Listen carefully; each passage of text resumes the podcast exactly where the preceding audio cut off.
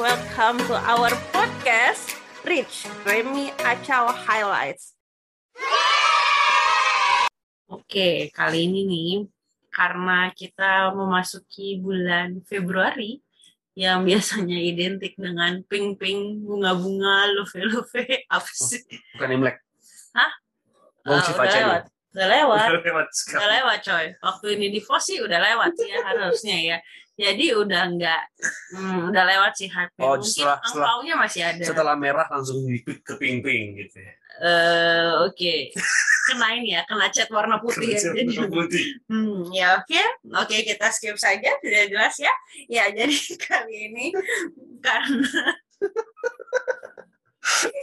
bulan ini identik dengan tidak hanya Sincha yang sudah lewat, tapi eh enggak emang Sincha tiap cuma Feb eh, emang Sincha selalu Februari enggak juga ya. Tanggal satu toh. Iya tapi kan nggak selalu Februari, jadi Februari tidak identik dengan Sincha. Masa ya? Ih. Emang Sinja ada satu Orang? Cina macam apa kamu? Emang saya orang Cina? Gimana saya orang Cina? Pernah kok akhir Januari. Ya anyway, eh, ya balik lagi karena Februari identik dengan Valentine, jadi kita akan bahas sedikit-sedikit mengarah Pink ke ya? sana. Pinky Boy. Ada tuh di Pinky- TikTok. Pink Panther. Pink apa lagi tuh? Unicorn, Little Pony. Ya, anyway. Nah, jadi kita akan bahas tentang love language. Nah, kamu tahu nggak love language itu apa? Kami bahasa cintamu. Oke. Nah, jadi itu love language. Bukan. ya, walaupun itu juga hmm, kalau di bahasa Inggris kan love language ya, bahasa cinta, tapi bukan itu yang akan kita bahas hari ini. Mohon maaf nih ya. Itu bahasa kasih. Oh iya. Betul? Iya. Terus bedanya apa sama bahasa cinta? Cinta. Itu beda dengan kasih. Oh gitu. Lebih bagus cinta apa kasih? Kasih dong. Oh gitu. Karena aku mengasihimu. Oh gitu. Cinta itu bisa hilang. Tapi kalau kasih nggak pernah bisa hilang. Masa? Ih, bukti aku mengasihimu. Ya kan sayang? Ini gue bingung ini si dua menit pertama kok agak-agak tidak jelas ya. Apakah kita akan lanjutkan ini? Ya lanjutkan saja katanya. Oke, jadi kita akan bahas love language. Jadi, taruh baik dulu. Tahu nggak love language itu apa gitu? Kalau menurutmu? yang aku tahu nih ya, yang aku tahu sepengetahuanku ya itu tentang bahasa kasih gitu loh. Jadi Hmm. eh jadi setiap kita itu mengekspresikan cinta itu atau kasih itu Cinta, cinta, cinta. eh, berbeda-beda begitu loh. Ada yang dengan sentuhan, ada dengan waktu dan seterusnya lah. Mungkin Aca lebih lebih tahu kali ya. Enggak juga sih. Tenang guys, untuk tema kali ini emang Aca yang expert di bidang ini. Enggak, enggak expert. Jadi bukan expert ya Tapi teman-teman. import. Karena Ekspor. Bukan dong. Berarti itu namanya impact. Kalau ini kan Oh, impact, expert. Jadi, eh, nggak tahu deh. Ya anyway, jadi love language itu teman-teman. Ya yang berdasarkan aku sempat baca-baca juga sih. Ini aku tidak expert ya guys. Tapi language ya harus di ini dulu harus apa sih namanya tuh dia disclaimer dulu. Nah harus disclaimer dulu bahwa saya bukan expert dalam bidang ini gitu. Tapi sempat membaca-baca dan sempat dikasih tahu beberapa orang juga. Jadi kayak love language itu adalah bahasa kasih. Jadi kayak ternyata setiap orang itu dengan apa ya kepribadiannya beda-beda itu punya preferensi atau cara mengekspresikan atau menerima kasihnya masing-masing gitu. Yap. Jadi bisa beda-beda gitu sebenarnya gitu. Nah kayak tadi Remy udah sempat sebut juga ya beberapa caranya. Nah sebenarnya ini konsepnya setauku. Nah teman-teman boleh koreksi ya kalau aku salah ya. Boleh koreksi di kolom komen atau DM aku biar aku merevisi. Nah ini konsepnya tuh dari Dr. Gary Chapman. Jadi ada bukunya gitu bahkan tentang five love language. Nah yaitu eh, beliau membagi love language itu jadi lima. Jadi lima itu ada yang eh, quality time, ada yang physical touch. Eh, quality time itu kan eh, waktu bareng-bareng ya, waktu berkualitas gitu kan. Terus habis itu hmm, physical touch atau sentuhan, sentuhan fisik. Terus habis itu words of affirmation atau kata-kata yang membangun, kata-kata yang apa ya menguatkan lah ya gitu terus habis itu eh kok aku jadi lupa sih act of service gitu jadi kayak. Iya, jadi kayak dibantu kayak gitu. gitu. Nah, terus sedang terakhir itu receiving gifts, jadi dengan Memberi. memberikan eh, hadiah kayak gitu gitu. Nah, jadi ada lima nih. Nah, Uh, dan ternyata katanya itu kalau misalnya dalam secara khusus dalam berelasi, tapi nggak ternyata nggak harus nggak harus cuma pas berelasi sih, tapi kepada siapa pun nggak? Iya kepada siapa pun pun itu berpengaruh gitu, karena baik lagi kan tipe orang beda-beda ya gitu, tipe apa ya love bahasa kasihnya orang-orang tuh beda-beda gitu. Hmm. Jadi eh, cukup penting katanya untuk memahami bahasa kasih kita apa gitu dan apalagi orang-orang yang sudah punya pasangan ya itu juga memahami bahasa kasihnya eh, pasangan itu apa hmm. gitu kenapa ya, ya. karena itu bisa apa ya eh, bisa membuat relasi mereka lebih lebih Deep dalam. Iya, lebih dalam. Terus maksudnya mereka mengekspresikan kasihnya itu juga lebih lebih baik lah gitu hmm. lebih sesuai dengan preferensinya masing-masing nah kalau dari pengalamanmu kan penting nggak dari pengalaman pribadi ini kan secara teori nih dari yang aku baca selama ini di web-web yang ada gitu teman-teman boleh search-search juga ya kalau mau nah tapi kalau menurutmu nih dalam pengalaman pribadimu dalam berelasi penting nggak sih love language penting tapi bukan segalanya. Gimana tuh maksudnya? Ya karena penting tapi bukan karena itu bisa jadi berhala juga kan. Hmm. jadi di sisi lain itu bisa menjadi bumerang juga. Hmm. jadi di sisi lain betul bahwa setiap orang punya ekspresi kasih gitu ya yang berbeda-beda. Tapi kalau itu menjadi yang utama uh, ya tentu tidak baik juga begitu. Akhirnya jadi berhala. Misalnya begini. Uh, dia misalnya bahasa kasihnya hadiah begitu ya. Hmm. ya akhirnya kan itu bisa jadi berhala kan. Misalnya mungkin mengharapkan hadiah mengharapkan apa mengharapkan pemberian dan seterusnya. Hmm. sehingga kalau itu nggak dikasih dia bisa ngambek atau apa dan seterusnya. Tentu uh, ya itu bisa jadi bumerang karena yang aku tahu ya kembali lagi ya kita ke, ke Kristus ya ke Tuhan lah ya hmm. kan ke, ke Tuhan lah yang kasih yang sejati gitu hmm. tapi memang kita nggak bisa pungkiri bahwa kita pasti punya preferensi tertentu hmm. itu penting secukupnya begitu hmm. tapi jangan berlebihan jadi ketika itu menjadi hal yang utama nah akhirnya itu bisa menjadi apa ya bumerang lagi sama kita akhirnya menjadi hal-hal yang justru akan mengakibatkan masalah berikutnya gitu kan. Apalagi dalam pasangan apalagi sama orang lain. Misalnya uh, apa ya uh, masa kasih misalnya physical apa ya? Physical touch. Iya itu physical touch. Nah itu kan misalnya ada orang-orang yang memang pegang-pegang begitu kan. Jadi kan kalau dia kalau itu bahasa kasihnya baru orang lain juga tidak tidak suka kan juga repot ya. Jadi harus bisa hmm. menempatkan tempatnya dan menempatkan uh, posisi juga. Dan aku pikir dasar daripada bahasa kasih semua ya haruslah Kristus gitu Lalu hmm. bagaimana ketika Kristus dalam dalam apa dalam kita hadirkan dalam bahasa kasih uh, apa affirmation misalnya atau uh, uh, hadiah dan seterusnya. Itu sih menurutku. Jadi penting tapi tidak yang utama gitu jadi sekali lagi hmm. penting karena memang itu mencakup relasi tapi bukan segala-galanya gitu karena memang kita harus tahu bahwa nobody perfect nggak ada yang sempurna. Nah itulah saling itulah keunikan kita ya uh, setelah kita mengenal aku pikir setelah mengenal Kristus ya. Hmm. Yang nggak tahu ini, ini ini diskusi terbuka sih. Mungkin kalau Acau punya pandangan yang sedikit lebih apa lebih jelas atau gimana lebih jelas. Jadi sekarang masih blur. saya, masih blur masih ya blur, kalau ya? pakai lensa ini blurnya lensa. Oh iya iya iya. Coba dibenerin dulu lensa ya coy. Ya. Kalau kalau buatku hmm, dibilang penting penting sih tapi uh, apa ya ya mungkin benar maksudnya bukan mungkin benar maksudnya ya kurang lebih sama Mareni gitu maksudnya penting untuk meningkatkan kualitas relasi buatku gitu karena sebenarnya balik lagi gitu ya tiap orang kan uh, ya kita nggak bisa mungkiri bahwa kita itu dibentuk sama pola didik sama iya. pola yeah. asuh dari kecil lah ya gitu ya dari keluarga dari orang tua gitu jadi uh, dan aku pribadi merasa bahwa itu ternyata berpengaruh gitu loh ke uh, bahasa kasihku gitu. Nah, dan apa ya? Uh, jadi mengetahui bahasa kasihku dan bahasa kasih pasangan atau misalnya orang yang sedang apa ya yang berelasi sama aku tuh penting untuk ya itu untuk meningkatkan kualitas hubungan gitu untuk memastikan bahwa kita sama-sama hmm, bisa mengekspresikan kasihnya dengan cara yang baik dan benar gitu. Karena uh, karena kadang-kadang tuh orang miskom orang ribut karena bahasa kasihnya beda gitu. Gitu. Maksudnya dan nggak usah ketawa situ merasa tersindir. Eh nggak usah gua... keram ya bun.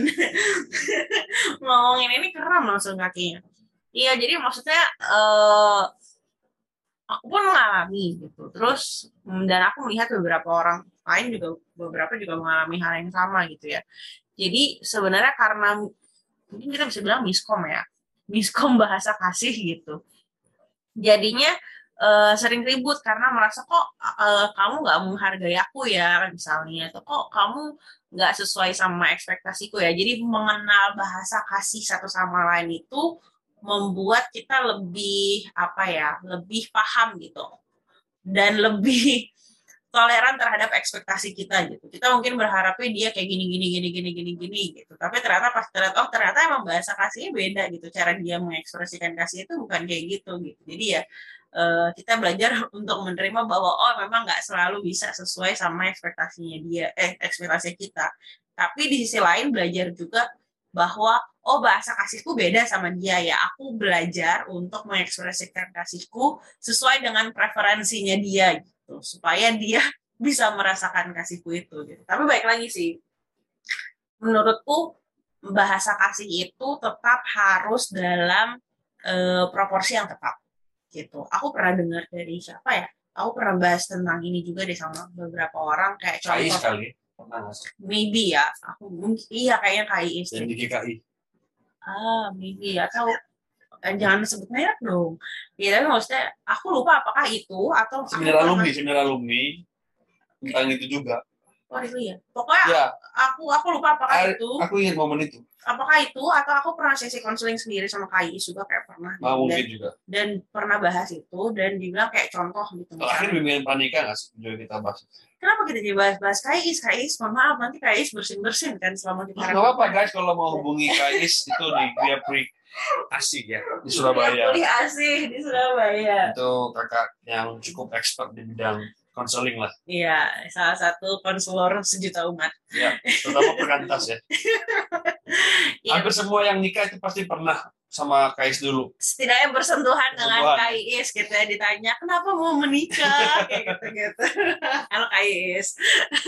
anyway, ya jadi kayak ya mungkin ya pokoknya aku pernah dengar dari Kais dan mungkin dari beberapa orang contoh kayak misalnya paling gampang nih ya physical touch gitu uh, ada beberapa orang salah satunya aku ya aku nomor duanya itu bahasa kasihnya physical touch gitu nah orang dengan bahasa kasih physical touch tuh harus hati-hati gitu karena yeah. bisa gampang cenderung lebih mudah jatuh ke dosa seksual misalnya kayak gitu gitu jadi uh, itu contohnya gitu. Nah terus kayak tadi Remy juga bilang kan masalah receiving gifts gitu, masalah menerima hadiah gitu. Saat itu akhirnya kita jadi berlebihan gitu. Akhirnya kita expect semua orang harus ngasih hadiah gitu. Terus kemudian kalau kan pacar nggak ngasih hadiah gitu ya, pacarnya nggak punya uang gitu, terus habis itu nggak bisa ngasih hadiah, terus dia marah. Kamu tuh loh aku atau kamu ngasih aku HP baru gimana sih misalnya ya kan ya maksudnya uh, aku melihat gitu loh ada beberapa orang yang relasinya seperti itu gitu. Maksudnya bukan cuma dengan barang yang murah tapi barang yang mewah pun bisa gitu. Jadi uh, balik lagi gitu bahwa uh, takaran dan proporsinya itu harus tepat sih menurutku. Dan itu harus belajar bahwa nggak semua orang punya bahasa kasih yang sama gitu. Jadi kita bisa menerima kalau orang nggak menunjukkan kasihnya dengan cara yang kita harapkan dan kita bisa belajar untuk menunjukkan kasih kita dengan cara yang mungkin orang lain harapkan kayak gitu sih. Dan mungkin apa kali ya kalau menurutku bahasa kasih itu sebenarnya penting untuk kita tahu supaya kita mawas diri. Artinya berjaga-jaga. Berjaga-jaga supaya jangan sampai kebablasan atau sampai mendewakan. Karena memang bahasa kasih itu eh, hanya tepat di waktu yang tepat. Hmm. gitu ya tapi ketika di waktu yang tidak tepat bahasa kasih bisa jadi bumerang kita bisa jadi posesif betul iya akhirnya posesif kan akhirnya jadi uh, ya makanya kita harus menempatkan di tempat yang tepat dengan cara pandang yang tepat begitu loh. Makanya saya bilang bahwa bahasa kasih penting tapi bukan segalanya gitu loh. Hmm. Karena ada ada lebih utama itu Kristus gitu loh. Yang Kristus nggak mengerti bahasa, yang artinya tidak bukan mengerti tapi tidak artinya Gak ada konsep belum ya, ada konsep bahasa kasih pada saat itu. Ya, artinya Tuhan mengasihi siapa pun gitu loh. Apa pun kamu, apa pun ya Tuhan mengasihi dan gue pikir biarlah kita puas dulu dalam kasih Kristus itu, hmm. lalu ya kita sebagai manusia ya pasti punya preferensi, punya kecenderungan tertentu. Tapi ingat gitu bahwa kasih Kristus lebih besar daripada apa pun. So ketika engkau misalnya di, mengharap bahwa kau akan diberi kasih sama orang lain tapi nggak diberikan, ingat ada Tuhan yang lebih mengasihi kamu. Haleluya. Saudara-saudara, staff banget kan? Staff banget. Ya? Luar biasa. Angkat tangan Anda bila Anda setuju saudara-saudara. Amin. Kok mau menis ya? saya jadi ngomong deh. loh, ada iya iya betul betul enggak di TikTok tuh loh ada oh, adegannya iya, iya, itu iya. loh iya, yang iya, katanya angkat tangan ya. lu setuju sama gue gitu. Ada itu loh film ini. Film yeah. apa sih? Ya anyway kita gak bakal bahas masalah itu ada Jerome Pauline soalnya di TikTok itu jadi gue ingat. Ya anyway tapi maksudnya love language itu sekarang hmm, aku melihatnya cukup ngetren ya. Nggak tahu sih. Aku uh, lihat di TikTok bahkan makanya kenapa akhirnya memutuskan maksudnya berpikir oke okay, seru juga nih bahas love language. Karena uh, aku nggak tahu apakah teman-teman uh, FYP sama kayak aku tapi FYP ku beberapa kali tuh lewat uh, tentang uh, cowok-cowok di drama Korea yang bisa punya lima love language sekaligus.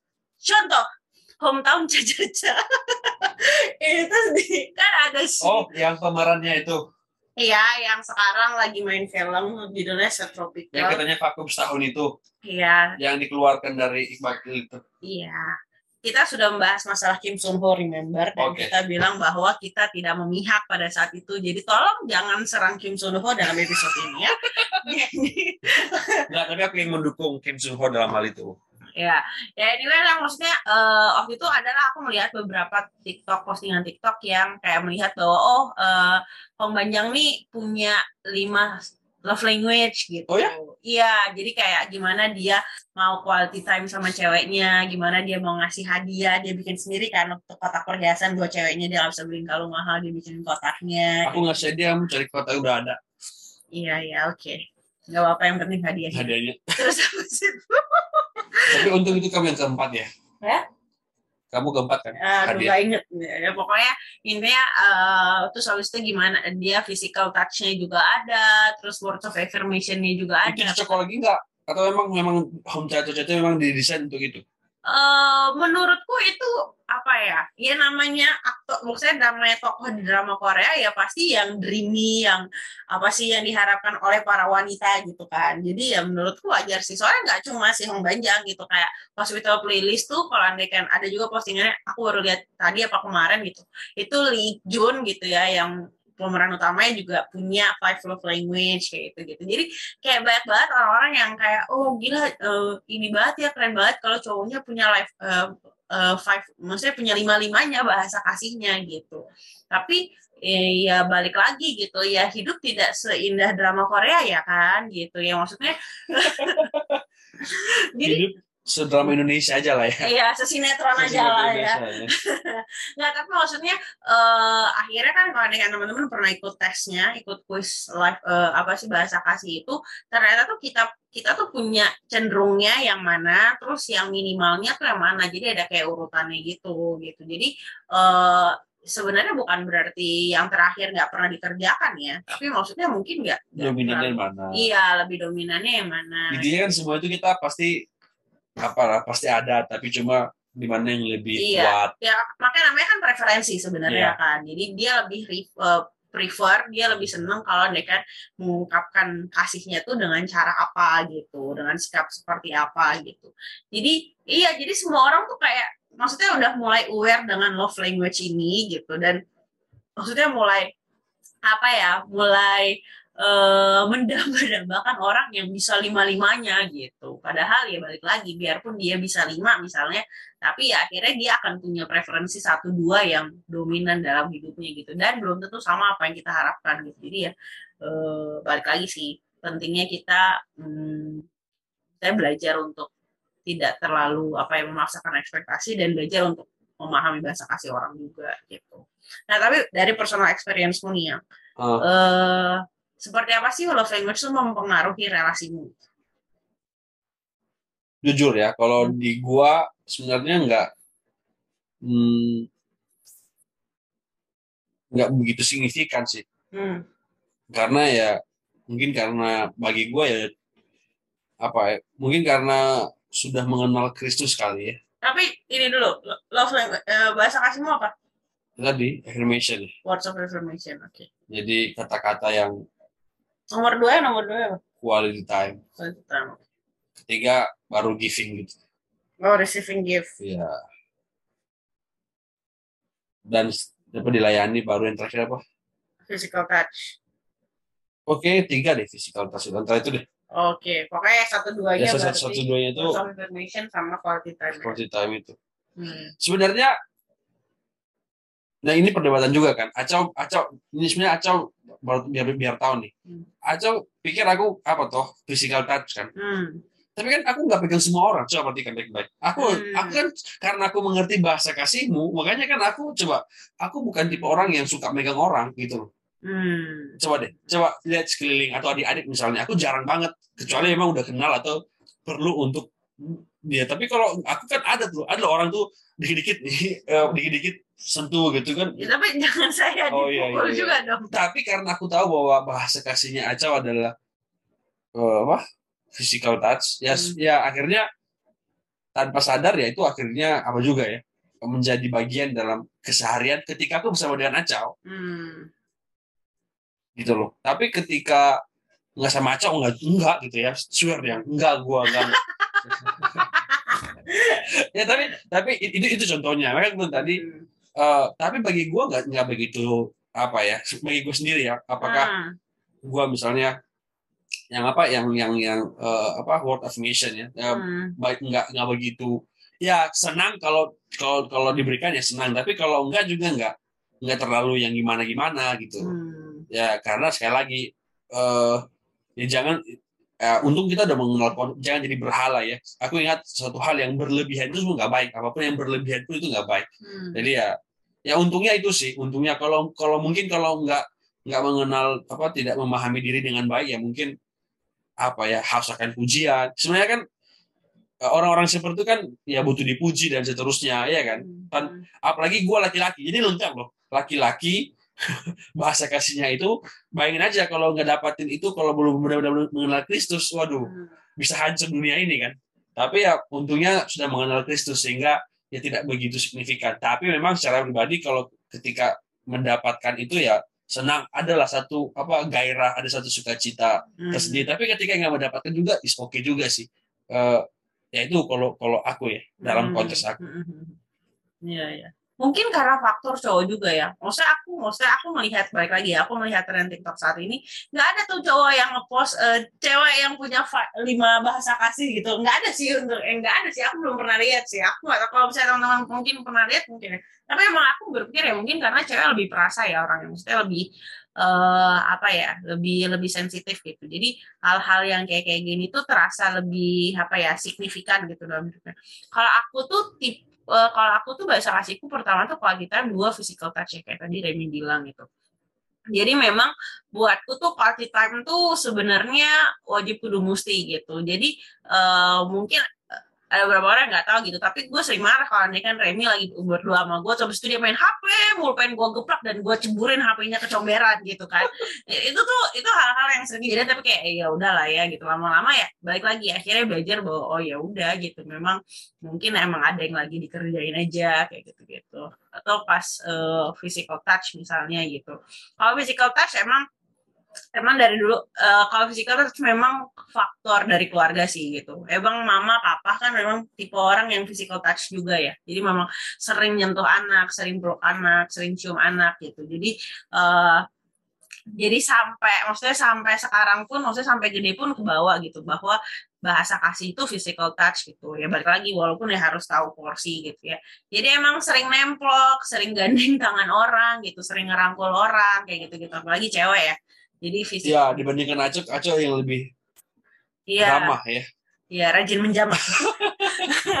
iya, bagi kalau Acok tuh ketawa sama siapa pun juga gitu. Masa sih?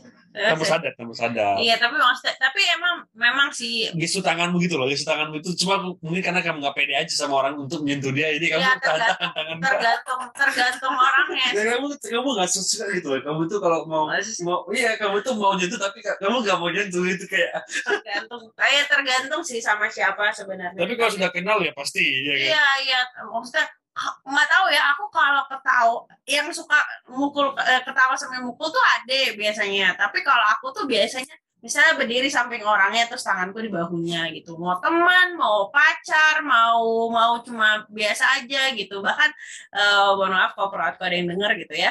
Ada bawa perawatku ya kalau gue ketemu ya ada tangan gue di bahunya gitu kan gue berdiri. Jadi dari itu maksudnya dari sama teman pun kayak gitu. Walaupun sekarang sudah berkurang ya karena ingat sudah punya suami gitu. Jadi nggak bisa sentuh-sentuh orang sembarangan apalagi lawan jenis gitu. Tapi ya itu sih uh, tapi apa ya akhirnya tapi ya akhirnya kayak belajar yaitu sih uh, lebih belajar untuk kalau dari love language ya aku belajar untuk menghargai orang sih jadinya. Words affirmation itu yang di Remi nomor satu di aku nomor lima guys. Jadi jadi jadi ya belajar untuk ngomong uh, I love you randomly itu sebenarnya tuh agak-agak males sih ya sebenarnya gitu. Tapi ya akhirnya belajar biarpun kadang-kadang hmm, kelupaan gitu. Terus kayak hmm, merasa bahwa itu tidak penting gitu. Tapi inget kayak oh iya dia dia butuh sih gitu. Maksudnya itu penting sih gitu untuk sekali-sekali dikerjakan. Ya, ya jadi kurang lebih kayak gitu tentang bahasa kasih teman-teman. Jadi uh, apa ya balik lagi gitu bahasa kasih itu ya penting dalam relasi penting gak cuma dalam relasi pacaran ya bahkan sama teman, sama keluarga itu juga penting kayak gitu gitu. Tapi ya jangan sampai itu malah apa ya malah berlebihan dan malah merusak yep. relasi, malah jadi berhala gitu dan malah lupa sumber kasih itu sebenarnya siapa kayak gitu sih. Amin. Ya tadi kalau gue bilang kita perlu tahu apa uh, apa tadi? Bahasa, bahasa kasih supaya kita mawas diri gitu. Dan supaya kita tahu di mana kekuatan itu kekuatan sekaligus kelemahan kita gitu ya. Dan ya saya yakin teman-teman mendengar ini orang-orang sudah mengenal Kristus sehingga biarlah kasih yang sempurna itu dalam Kristus tapi yang lima tadi itu apa pun itu ya sebagai apa ya bekal teman-teman untuk ya kalau kita apa ya berelasi dengan sesama tadi kata Aco ya kalau kita physical touch misalnya ya bahaya kalau ketika pacaran misalnya kita seperti itu itu bisa menjadi jebakan kita toh akhirnya hmm. gagal dan seterusnya atau dan jadi ya teman-teman harus tahu tapi uh, supaya tahu dan gunanya adalah untuk mawas diri gitu. itu sih kalau dari aku tentang bagian kali ini ya okay. ya kurang lebih kayak gitu sih teman-teman uh, tentang uh, sharing kita tentang bahasa kasih kali ini. Jadi kalau misalnya teman-teman mau sharing juga tentang bahasa kasihnya, bahasa kasihnya apa, terus mungkin mau sharing kira-kira relasinya berpengaruh nggak setelah tahu bahasa kasihnya. Nah boleh juga nih sharing di. Dan kalau mau butuh yeah. kali ya, kalau butuh bisa lihat banyak kok ya. Ya, resource-nya tuh banyak. Maksudnya nah, sumber saja bahasa kita bahasa kasih juga pasti. Iya, jadi sebenarnya kalau kita kan mau baca tuh banyak banget sumber. Bahkan sebelum kita mulai kamu nih, aku juga. tes tes lagi ya. Iya, tes lagi. kalau aku emang udah berapa kali tes hasilnya gitu gitu terus gitu. Jadi kayak ya udah emang emang itu. Gitu. Oke lah, nanti kita jangan terima kasih teman-teman sudah mendengarkan sampai saat ini sampai ketemu